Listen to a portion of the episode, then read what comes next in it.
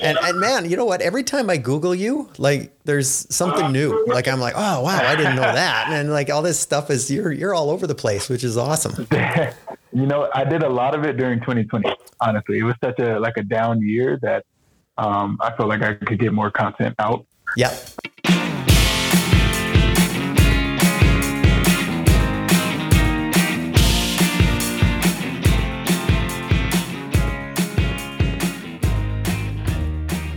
Welcome to the Clinical Athletes Podcast, Season 2, Episode 2. I'm your host, Kenneth Reese.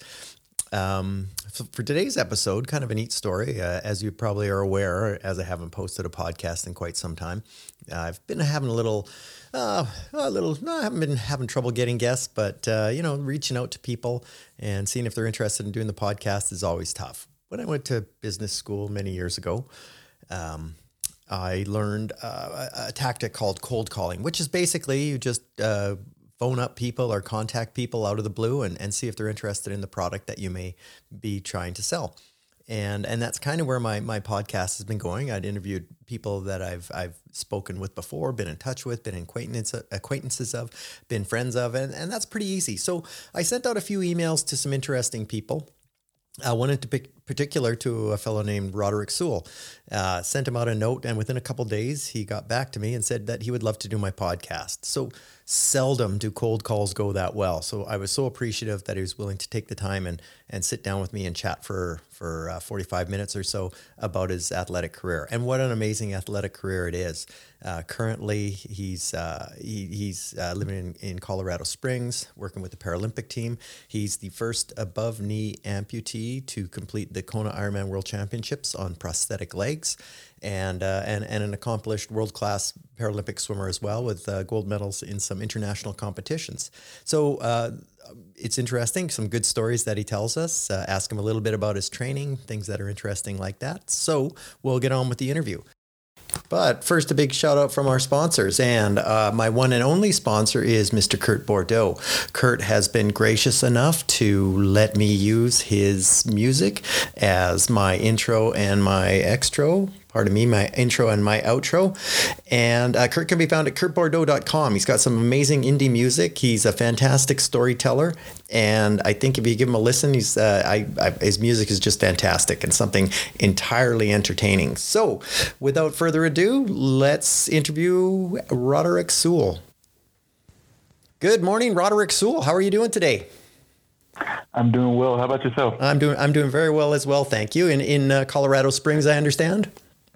Yes, sir. Yes, sir. I moved here. Uh, I left New York. I think it was January of last year. Um, so it's been about a year now that I've been here. Right, and and I understand you're at the Olympic and Paralympic Training Center. There is that correct?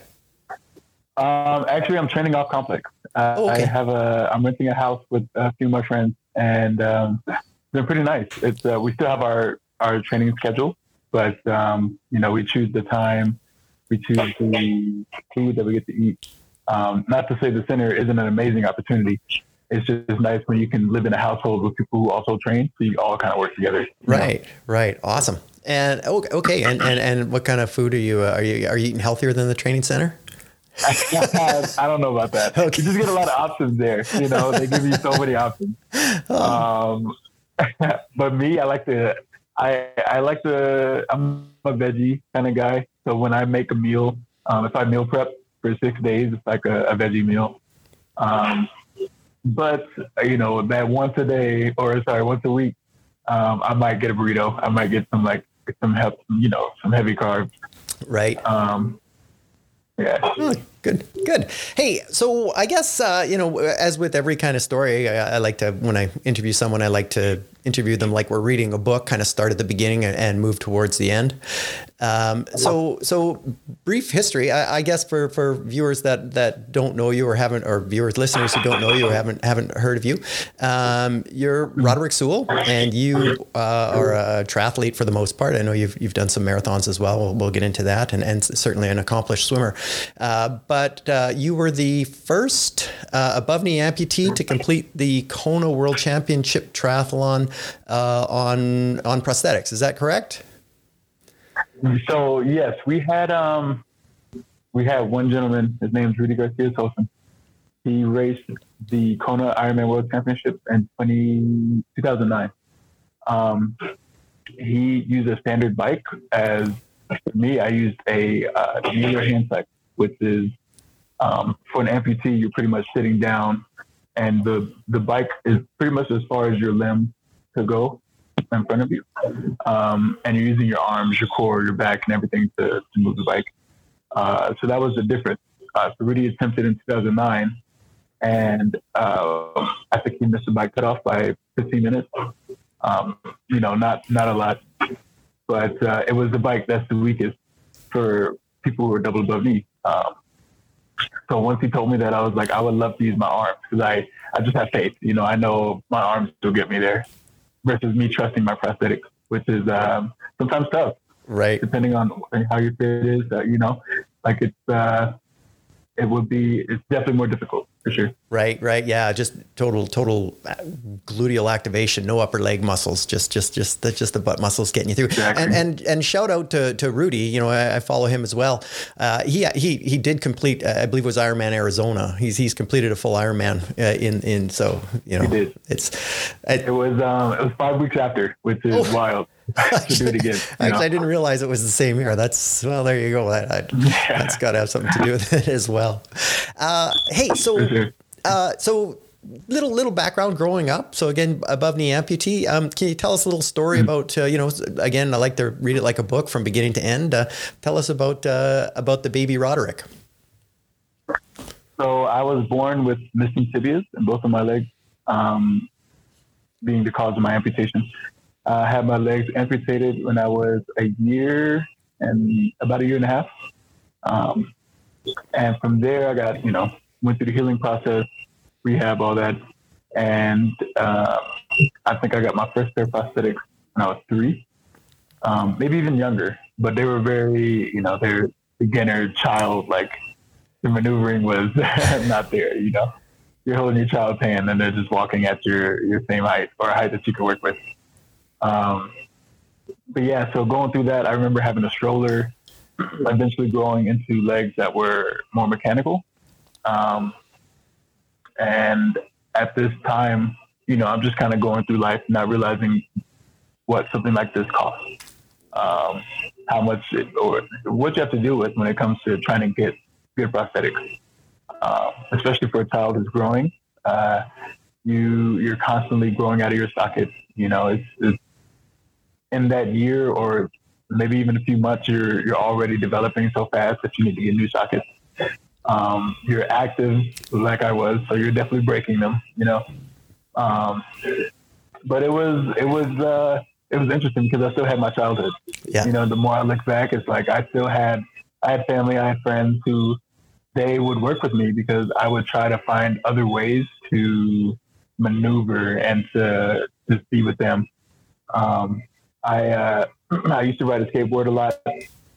If I didn't have a skateboard, I would find those uh, Tupperware cups, and pretty much I would use those to put on my leg, which fit perfectly, and they didn't break. They didn't like shatter, you know. So it was it was like uh, the perfect cover so that I can go run and and be with family and friends outside. Um, so sorry. So this you put the cups on your limbs, like no, you just just to protect your legs from the bare the, the bare ground. That's exactly. That's it. That's awesome. Any bushes, any rocks, anything. I was, and it worked. And my yeah. family was just so like amazed, and I should reach out to them and tell them that like those are sturdy cups. I was like jumping out of jumping out of trees and landing just fine. Like they worked. Is they that? were really really good. Um, but yeah, so that was my way of, of getting around. And that's why I say that my childhood was there because my family didn't really treat me like somebody who, uh, who couldn't do for themselves. Right. Um, or, you know, they were, they were wary, the younger generation that was with me because they had the older, older generation, generation, excuse me, that, um, didn't really know what to expect. They were worried like what would become of this young boy who, you know, doesn't have legs now. And like, what kind of life is he going to live? And what can he do? Is he going to be, um, you know, on the street? Is he going to be asking for money? Is he going to be just like struggling his life? Because they, they've never seen a child growing up in this situation. They've only seen individuals who are adults and already kind of in this like, I'm already in my chair. Um, I'm struggling to take care of myself because uh, obviously some of the support wasn't there, you know, right. and there there has to be some type of support. Right. Um, so so uh, yeah. I was uh, you know you're mentioning you you you you had your your uh, lower legs removed uh, at about 18 months, about a year and a half, and uh, mm-hmm. I, I, remember I I came across your name. I was watching uh, Ironman footage, uh, the the the NBC coverage, or I can't remember who's covering it now. But uh, and, and they had interviewed your mom, and she said, you know, you're crawling around, and she could hear you whimpering, so obviously in, in some mm-hmm. pain, and and so she made that decision. So you know, being 18 months, do you, do you even have a recollection of that period of time? I'm trying to. I was trying to think back to when I was a year and a half, and I, I don't remember much. But do you have any kind of recollection of that? None. Nope. It's so funny you say that because it's the same with. Uh when I hear certain people tell stories of, of their younger child um, years, uh, I'm just kind of like, how do you remember that at that age? I don't, I don't remember any. I don't remember my amputation. I don't remember my legs.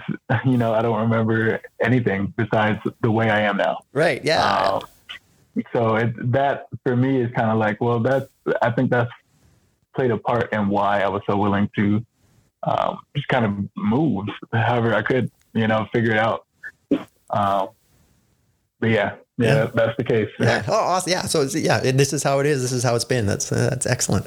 Hey, so so mentioned you're an active kid. What kind of sports were you? Well, apparently from from running through bushes and jumping out of trees, as you say, with the Tupperware Tupperware cups. Were you involved in many sports right. as a kid?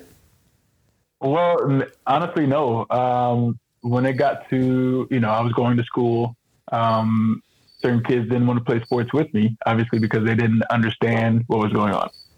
Um, me, I I knew that I was different, but I also was just kind of used to, excuse me, that being the norm. Um, but uh, even then, it was, you know, I was trying to find a way to be active again. It was I would get on a scooter, or I would just kind of go out there and show that I could do it I can be with the the kids as they are. Um, but I didn't get into like sports until I got involved with the Challenge Athletes Foundation. Um, and then I got into adaptive sports and, you know, just like a, if you have a, a child, you want to put them in every sport available, right? Right. So that's kind of what we did. Um, I tried, you know, cycling, running, um, swimming came later. I had wheelchair rugby for a while, wheelchair basketball. Um, and it was cool because I just had it just fit. You know, it was like, oh, okay, this is something I can do and have a good time with it. Um, and I think that uh, that really changed my ideas of okay, so I can do sports because before I wasn't doing anything, and that's up to the age. Um, I think I was like seven or eight when I got started with Challenge Athletes Foundation, um, or at least heard about them. You know, I didn't get my first swim lessons till I was ten, uh, they got me my first running leg same year, and then my first bike I think came the year before or after. Right. Um, so it was just you know, I didn't realize they were getting me ready for a triathlon. I had no idea they were prepping me. It's like, oh, I got a hand cycle. I got a running leg. This is amazing. So Swimming I, was definitely last because I was terrified of the water. I uh, uh, I have, I have a couple boys. Uh, they're they're in their they're 23 and 21 now, and uh, you know, like as you were saying, I we put them in in a variety of sports. We tried to get them involved in everything, mm-hmm. try everything out, and and now they harbor a lot of resentment for uh, taking away their childhood. So I'm going to tell them that you actually found it as a positive experience that you tried all these things. it's good. It's very. I mean, first off, like just just what you learn alone as working with the team in the sport, like that that is, is moments that um, I've definitely made lifelong friendships that way. Right. Um, so no, I have to find that funny that they that they feel that way. I know, right? Like who, who wouldn't, you know, it's like, oh, you made us do speed skating. Oh, I shouldn't make fun. They don't talk like that. I shouldn't make fun of them, but they're, they'll listen right, to this and they'll get a chuckle out of it. speed skating. That sounds amazing. well, yeah. See, see, I, now I Why can't you be my son? No, no, I mean, I don't also, mean that, my kids. I Cooper Casey, I don't mean that. I'm also 29. I'll be 30 in a few months, so maybe that's why. Okay, yeah, maybe, yeah, maybe just a few more years to look back on it. Um, okay, so so you, uh, you you mentioned you took swimming lessons a, a little later. So this is another mm-hmm. place I wanted to go. Was so how do you go from kind of a late starting swimmer to being a, a, a an international uh, level swimmer with with gold medals in international competitions? I think um, I think those years of being afraid of it and being without and just not being comfortable around the water. Um, once I got comfortable, it was, you know, it's like a floodgate. It was uh, impossible to keep me out because I just wanted to keep going more. Um, but that took time to form that comfort to realize, okay, I am fine, or learn the skills to um, save myself if something happened, which was the, the main worry because um, I didn't have my legs. So if I fell in the water, I only had my arms to rely on. Um, so getting those lessons to overcome that fear and the comfort and learn the skills. And then it turned into, oh, you can race and do this. You know, I, I, I can do more than just play around. You know, I can go do this at like top speed or what I thought was top speed at that age, you know? Right. Um, and it was, uh, yeah, just something different, something very like I wasn't used to. I wasn't used to being without my prosthetics and moving that way you know, so, and such we know the water is such a, a healing element. Um, so being in the water that way just made everything feel good, from like the my head down to my stump, uh, lower back, everything. Like it would just naturally make me feel better. Um, and yeah, to this day, like I, I, I would say that I am I'm done training for for swimming for Paralympic swimming. Um, but swimming itself is something that's never going away. Right. It's uh, it's it's changed. It's opened so many doors. It's changed my life in so many ways. Um, and there's still more that I can do with it. I know I'm going to do another triathlon. You know, that's not gonna not going away anytime soon. Um, there's other open water races that they that a lot of people compete in, and these are other ways that I could raise money to help um, other individuals who are part of CAF or Challenge Athletes Foundation. Right. Um, so it's um, but yeah, it was it in the original. It was, or I guess in the beginning, it was just I want to get comfortable in the water, and then it was like, oh wow, I love this feeling, and from there it just kind of grew. Awesome. Yeah. So just kind of, yeah. I, and I think that that's a, a good take home message. I think for triathlon, you're probably aware that um, the, that seems to be the limiting factor for getting people involved is, is the water and not being experienced with it. Mm-hmm. And I like the, uh, well, just I just went in to get comfortable, and then once I got comfortable, it took off from there. Don't don't go in thinking mm-hmm. you're gotta well, I gotta do pound out a thousand meters today or whatever. Uh, and it's, it's funny. It's, sorry, it's funny you say that because even because I used to coach triathletes in New York, um, and that was always the the one aspect was swimming. Like they could they could fake it on the bike. They were probably a stronger runner, or vice versa. You know, they're not the good, not so good at running, but strong on the bike. Um, but swimming was always the one. Just like yeah. you couldn't fake it. It was you had to you had to work on it, and it had to be consistent because it's not something. It's not as easy for some you for something for you to fall into like like cycling or running. Once you get that that flow, you know, it yeah. is it's harder to sink into that with swimming. Um, but yeah, I, I, definitely agree. That's the once you have that one, I think it'll it'll benefit the other two disciplines. For sure, for sure. Now, okay, so so swimming, um, running around as a kid, doing all kinds of stuff, like, and then so what got you into the triathlon? Sounds like the Challenge Athletes Foundation kind of got you the bike, got you the the limbs, and and and I know I've seen I've seen several interviews of you with Bob Babbitt. Sounds like he was he was part of it as well. Um, so, what mm-hmm. brought you into the the whole triathlon, and specifically, uh, I know you've done a seventy point three Oceanside, I think, and um, and then and then Kona itself. So it's interesting. I, you know, working with CAF, that's always been our sport of focus was triathlon, and a beautiful sport to get everybody involved. Um, and so with that, I was I was, you know, meeting or getting involved with CAF. I was ten when I was truly involved, but I heard of them when I was eight, and I got involved into disabled sports. Um, and seeing I, I don't know, the people come together for that sport and just kind of watching that year after year, every year. Um, it was like, okay, this is fun. This is a good time. It's a it's a family event almost, you know. Um, and so as time went on, I actually did a, a small, I think it was like a sprint Ironman or sorry, sprint triathlon distance in uh, Alabama, which my mother and I moved from San Diego to Birmingham, Alabama when I was, I think I was 12. And uh, there, I got started with the Lakeshore Foundation and I did like a small sprint triathlon there. Um, from there, I went to back to San Diego every year for our fundraiser, our San Diego Triathlon Challenge. And I would just do the relay. I would just do the swim, um, or just kind of be there to be a part, you know. And uh, from there, it was, you know, I wasn't really doing triathlon. I w- before 2019, I wouldn't have called myself a triathlete, you know, because I, I hadn't done anything really significant. And if I did, it was a relay. You know, I would just do the swim portion because swimming was my focus.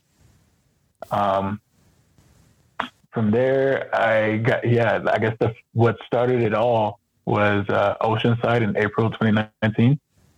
Um, Rudy and myself went there, and we did. We both did the swim and the run. Um, my first time running a half marathon distance. Um, so this is just a you know this is a half Ironman um, I have a partner who is doing the cycling for me, 56 miles, and then I'll do the run as well as the swim, which the swim is 1.2 miles. Um, the swim, you know, 30 plus, uh, like, I, I, don't know, 35 minutes, I think it was.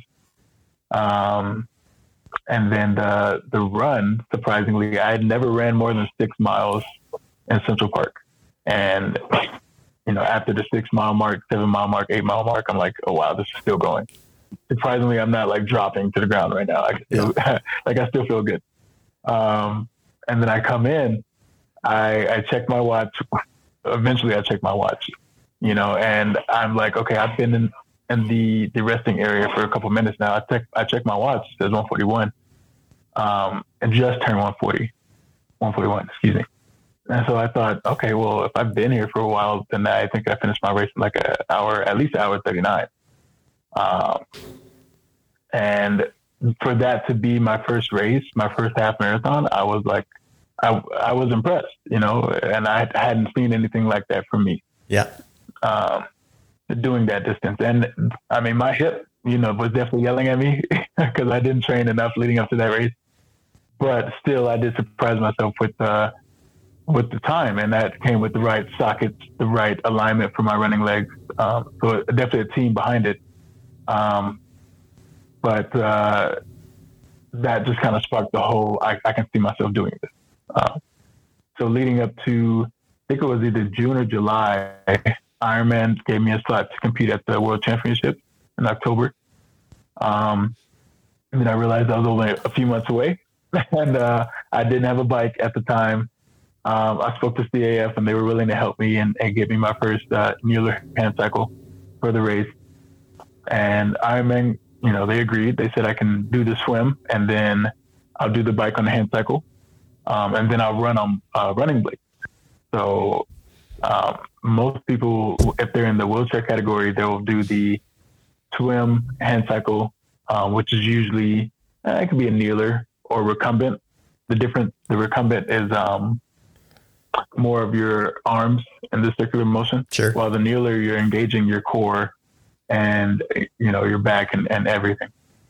Um, so from the swim to the to the cycling, and then usually people do a push rim, um, which technically would have been faster. Yeah. But I chose to do the running blades because this is the way I run. This is the way I've always done it.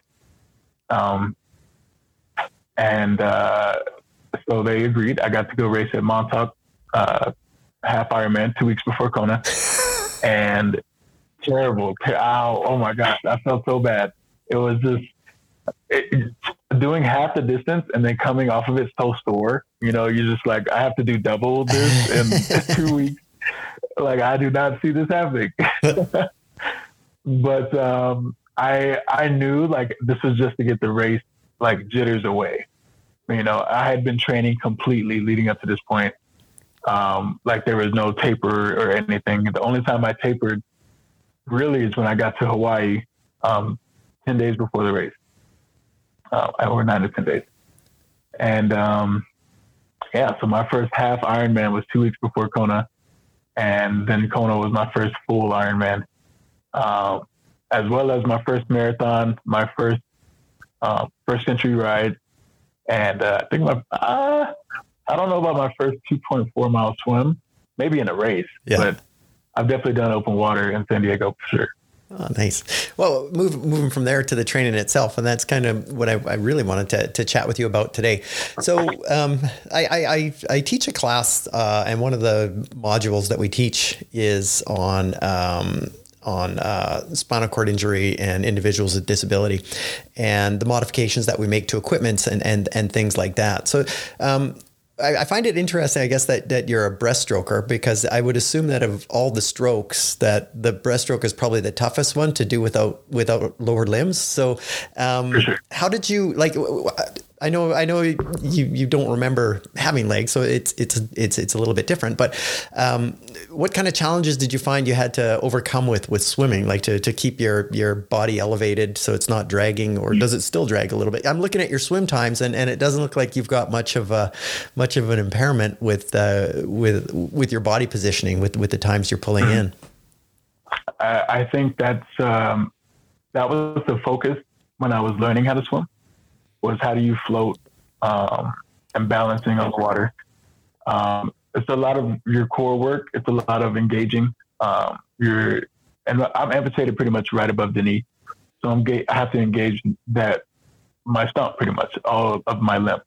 Um, you're engaging your hips and you're keeping everything at the surface. And I think practicing that, and then honestly, is, is really just continuous practice. Um, and it's it's something that's like uh, is drilled pretty much. Um, like my coach back in San Diego, Alan Boissard, if if he didn't see me keeping my body at the surface, by the time I got to the wall, he told me to do it again. And then if he didn't see it again, he's going to say it again. You know, he's going to. I have to continuously think about this. Uh, I wouldn't say more so than pros because I'm sure they do the same, but um, just in general, I, because I don't have that support in the back, I have to keep this on my mind. Right. Um, you know, it has to be continuously thought about to, and eventually once you train so much and you work so long to get to a point where, um, you kind of know you have a certain feel. Uh, that's when you know you you've kind of worked the basics so long, but it's never you know it's never wrong to go back. Yeah, you yeah. Know, the basics are there for a reason.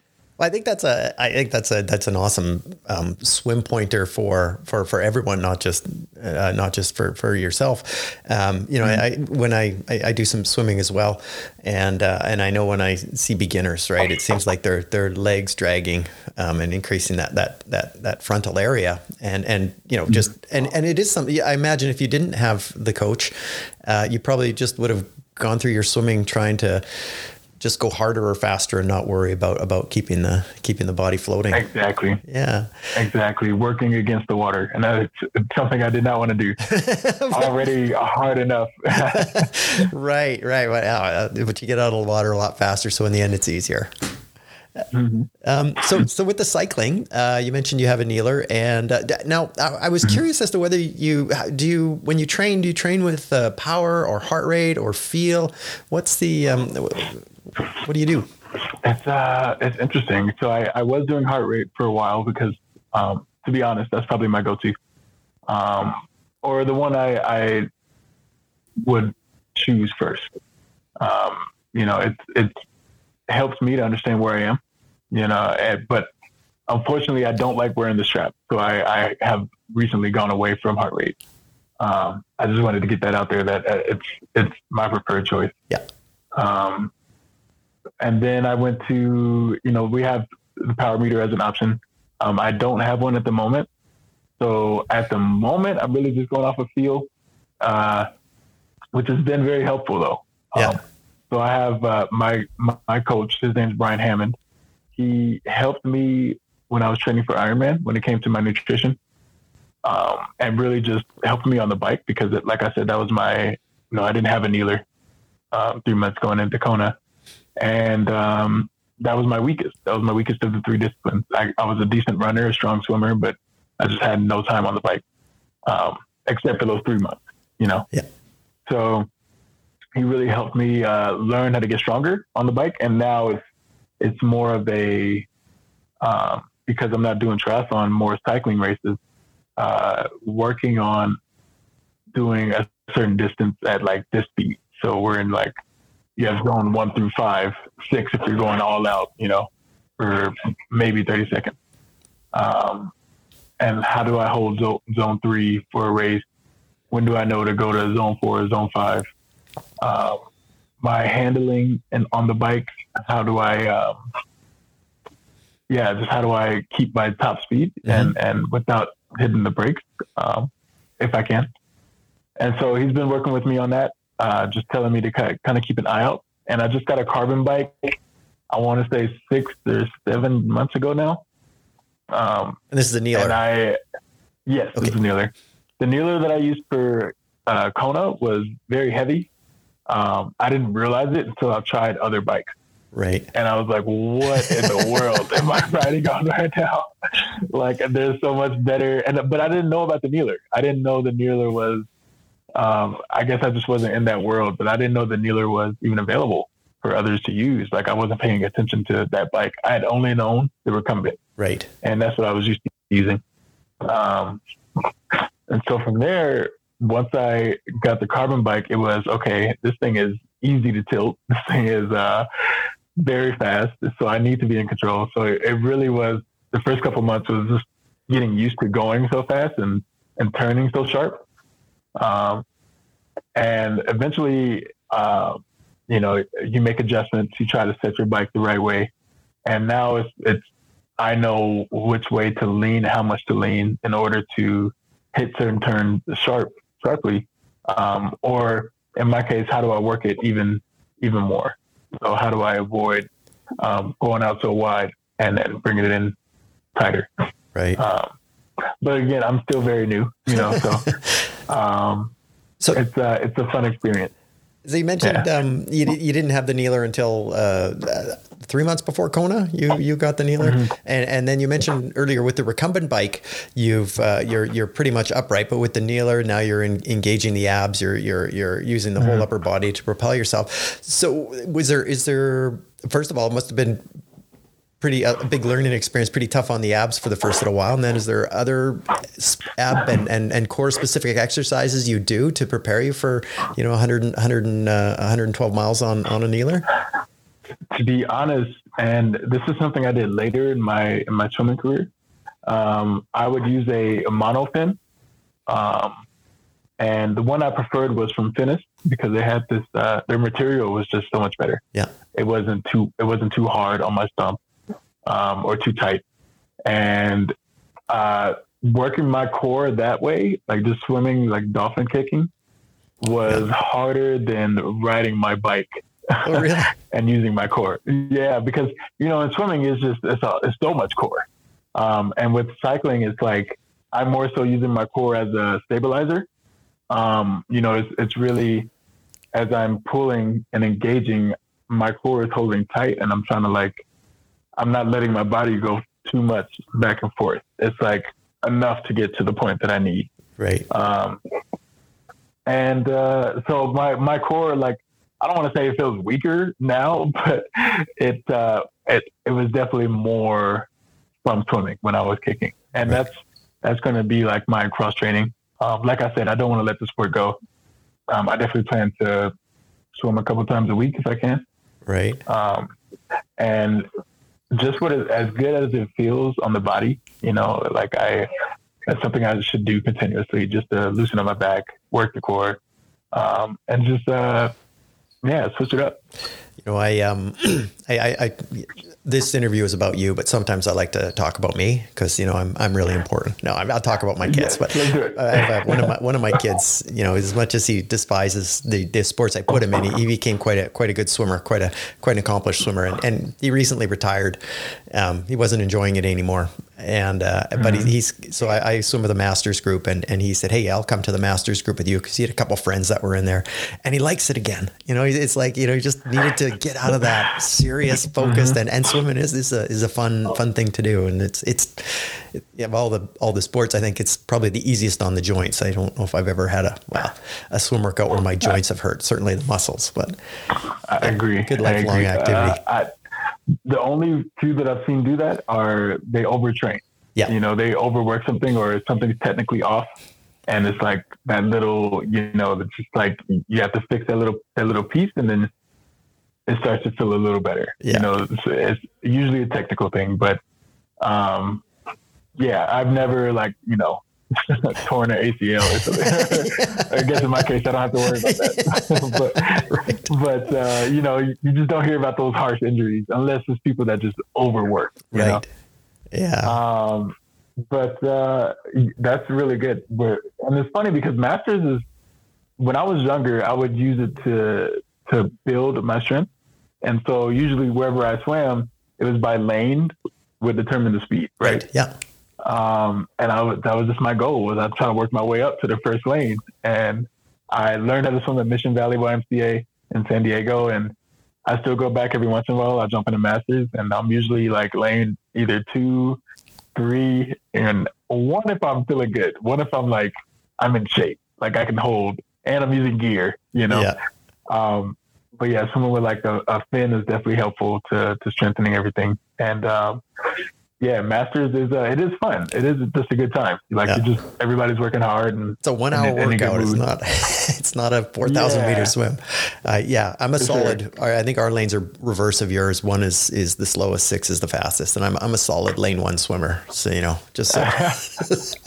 um, we, I feel that. yeah. um, so, so, so, real quick, so you uh, and we'll get into the running here. I just I want to make sure I, I touch on on your running training. Um, so the the the cycling training you mentioned you go by kind of feel and, and you used to go by heart rate. Mm. uh, what kind of so so one of the things with heart rate is you know if, if uh, the less muscle you use the the slower your heart will beat at a maximal level. So what kind of heart rates are you training at with your hand cycling or with your kneeler? Um i'm trying to see if you remember yeah. um i want to say 170 oh wow. With like a hard a hard workout. Kind of your max. And then yeah. with swimming, it was similar too. It would be up there. Okay. Because um, we would obviously like have our six seconds to count. Um, and I think 18, I would see the most. Um, but if I remember right, 170, 175. Sure. Um, and I, you know, I could be completely wrong. I don't know if that sounds off, but no, no, no. it was, it was high. Okay. You know, it was yeah. definitely like I was working for good, sure. Good. okay, and then for the running, I know. I know. Uh, I, I, well, I don't know. I, I have read that that uh, last um, uh, you did the New York City Marathon uh, and finished first in the hand cycle division last year, and uh, so so you're you're uh, running. what's the split between the blades and the and the hand cycle? How do you how do you split those up, or how do you decide what you're going to do? Um. So and congratulations on winning New York City. That's a big deal. Thank you. It's it's you know I you say that, but I just feel like um I don't know. It wasn't it wasn't that kind of race. You know, it was uh there were people who were using different bikes, different cycles. Like I told you about the recumbent, and I was using the kneeler, a carbon kneeler. You know, and it's um they're going there to win wasn't really the the plan. It was I wanted to test out my new bike that I haven't gotten to race yet, and um, I actually and I didn't know this going into it, but the marathon you can't go ahead of the lead car, and the lead car is only going an hour and thirty five to to the finish. I think something like that. Oh. And for me, especially coming down to sea level from altitude, I was doing like 22 miles an hour. Um, and so I was just like, oh, I can knock this out in like hour 15. Like, I got this. Every cake. And they're like, oh, actually, you got to stay back. Like, you can't pass the car.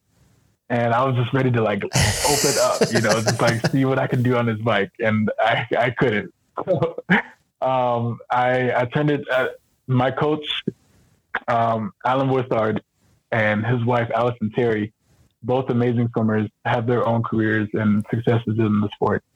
And I'll never forget she told me this.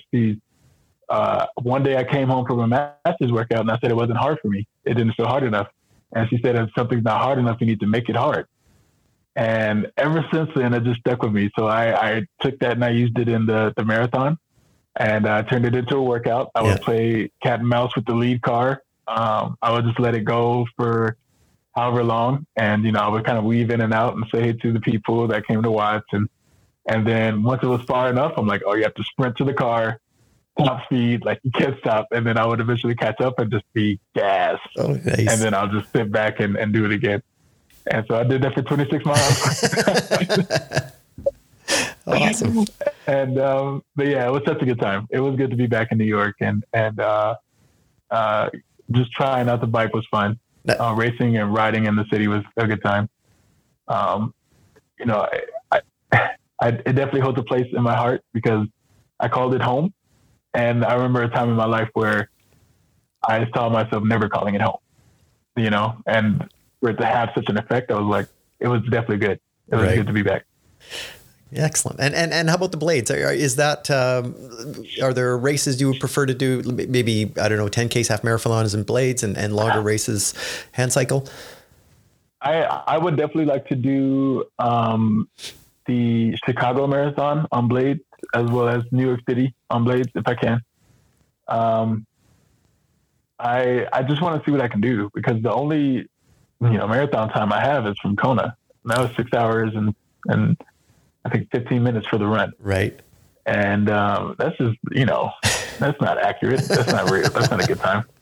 Um, so I would like to, not for me anyway, I would like to like train and, and work on the marathon and uh, see if I can go under three hours. I'm, I'm, I'm pretty confident I can. Um, it's just, I know how much work it would take. Uh, and with me training for, you know, Paralympics and cycling now, um, it's uh, it's almost it would it would require a lot. You know, it would have to be either this year or sometime next year, maybe. Yeah. Um, but 2024 is all about games. You know, so I I don't know if I want to give up too much time sitting on the bike to go and run you know? Right. I, I, um so what i enjoy doing and i learned this from my wife is it, we we live in edmonton up north in canada and so we've got quite a bit of snow and the, the footing's pretty marginal this time of year for us. So we do a lot of treadmill running. And uh, my wife started putting up uh, you know people wear gopros and marathons and stuff right? So we'll I'll, we'll, we'll watch someone's gopro at running a three hour marathon. And and i'm always surprised at how slow it looks like they're running and how like you know like those days are gone. Like wait a second they're just plodding along and they're going to do a three hour marathon. It looks so easy on tv but you know, right. i know what you mean. Um, so uh, you mentioned your your your uh, uh, sorry you're you're focusing on the uh, hand cycling and so what, what races are coming up for you what's what's the, what's the goal for the next couple of years so, you know, obviously with COVID, everything is kind of uh, up in the air with international racing. Um, they haven't sent the schedule out yet. Uh, I haven't looked, but I haven't heard anything as well. Um, as of now, we have one national race, uh, which will be in Huntsville, Alabama, April 8th through the 10th. Um, and I, I told you I lived in Birmingham for, I was there sorry, I moved to Birmingham and then I went to college in Florence, Alabama. But overall, I lived in Alabama for 10 years. Right. Um, and so it was, it, it, you know, there's families there, like friends are there. And I, we were supposed to have this race last year and I couldn't go. Um, and so my family that I told that I was coming was just like really down, really like we were expecting to see you and to watch you compete. And that's something that I rarely get to get is uh, my family and friends there to watch and race, right. or watch my race. Um, so it'll, it'll be nice to be down there and, and come down from altitude and, and ride, you know, in Alabama, which is very green, like very just, uh, it's a lot of greenery. Yeah. You know? Um, and if I, I don't know what I'm going to do yet, but I plan to spend like a couple weeks just kind of seeing family while I'm there as well as training. I'm trying to figure out if it's before or after the race. Um, but knowing me and my family, I think after is a better idea. you get uh, you get, more, get in a bad mood. Is that your? Well, no, it's, no. It's uh, uh, when we get together, it's a celebration. Ah, Especially when I when I come when I because gotcha. I don't see them all. So right. it's always a good time. Good. good. Um, so it's probably I should wait till after race. Uh, awesome. Okay, so uh, we'll we'll wrap up here. I really appreciate the time you, have spent with me. I, I, am indebted to you. Um, now, I, I so I, you know you're you're quite accomplished swimmer, cyclist, runner, um, and and and I guess a two part question. What sounds like you kind of identify as a cyclist now moving forward, but uh, if of all those sports, uh, what location, what locale do you think would be the ultimate place for you to uh, to perform, to to do a training camp, to race, to to whatever? Where in the world would would uh, Roderick Sewell like to go? Hmm. Good question. As a cyclist, um, definitely just in the UK. Oh yeah, it's just it's such a famous sport there. It's such a um, um, just from what I've seen, the athletes need to work well together, whether they're in adaptive sports or able-bodied sports, whatever the situation. Right. And um, yeah, the cycling is just so so so big. Yeah. Um, and then leading up to Paris, that'd be cool too. Like, uh, you know, why not? You yeah. know, try to enjoy it over there as well. Um, I don't know. That's one. And then swimming, um, I have ideas, but I don't like. This is a huge this fantasy that I've I've recently thought about, but I don't know if it's something that is doable. But it, it, I feel like I have the connections, and I don't know. Um, so the coach, my coach Alan, who taught me how to swim, he swam the English Channel. Um, he swam around Catalina Island, and he swam around Manhattan all in one year. Uh, yeah. Oh, Manhattan! wow. right, right. And I remember that one because his wife wouldn't kiss him for like two weeks because yeah, she's like, "Bro, you swim around Manhattan? Like, oh, go shower." but uh, he, so he's the guy to me. He's the like he knows, you know, he knows what I would need to do to prepare for something like that. Um, I wouldn't do all three of those races, but if I have him by my side, I, I definitely see myself doing like a fundraiser where I would do a race like that. Um, I don't know how, I don't know like what, like, cause it just, I know how long it took him and I know how long it would take me. Right. Um, so, but again, like if, if this is something that I can do and it's like, oh, that thing you used to be afraid of, now you're doing it to raise money to get back to the foundation that helped you out. Right. Uh, you know, it's just those little things. Okay, so uh, so is there uh, wrapping up? Is there a way? Uh, are you on social media? A way to get in touch with you? A way to see what you're doing and and, and hopefully maybe uh, sponsor you in in your endeavors to and the Challenged Athletes Foundation. For sure. Um, so Challenged Athletes Foundation, obviously, they have uh, uh, challengedathletes.org is their website. Um, if you wanted to follow me personally, my Instagram is rsewell92. So it's my first initial, my last name 92, R S E W E L L 92. And um, on Facebook, I am just Roderick Sewell Jackson. Roderick Sewell Jackson okay, we'll follow you, and uh, and and that's awesome.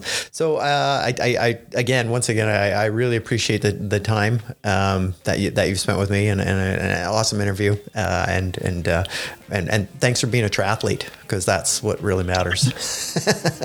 Thank you, you for having me. Yeah, you, you have yourself a great day. You too.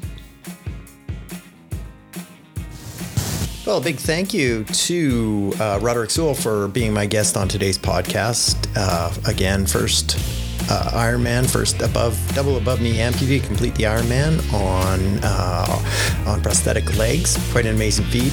Was, you can watch it on YouTube. Just Google Roderick Sewell Ironman Kona. 2019 was the year he completed it, uh, and and quite an amazing feat.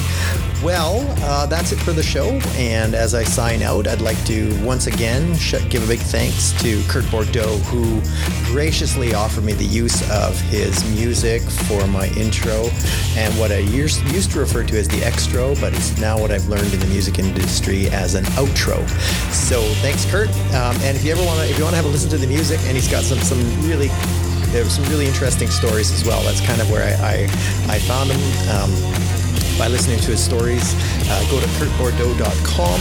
Um, amazing fellow. Actually, even introduced me to NFTs, non fungible tokens, I think is the name of them. So I am now in the new millennium. So thanks very much. Have yourself a great week and subscribe so you know when the new content comes out. Thanks so much.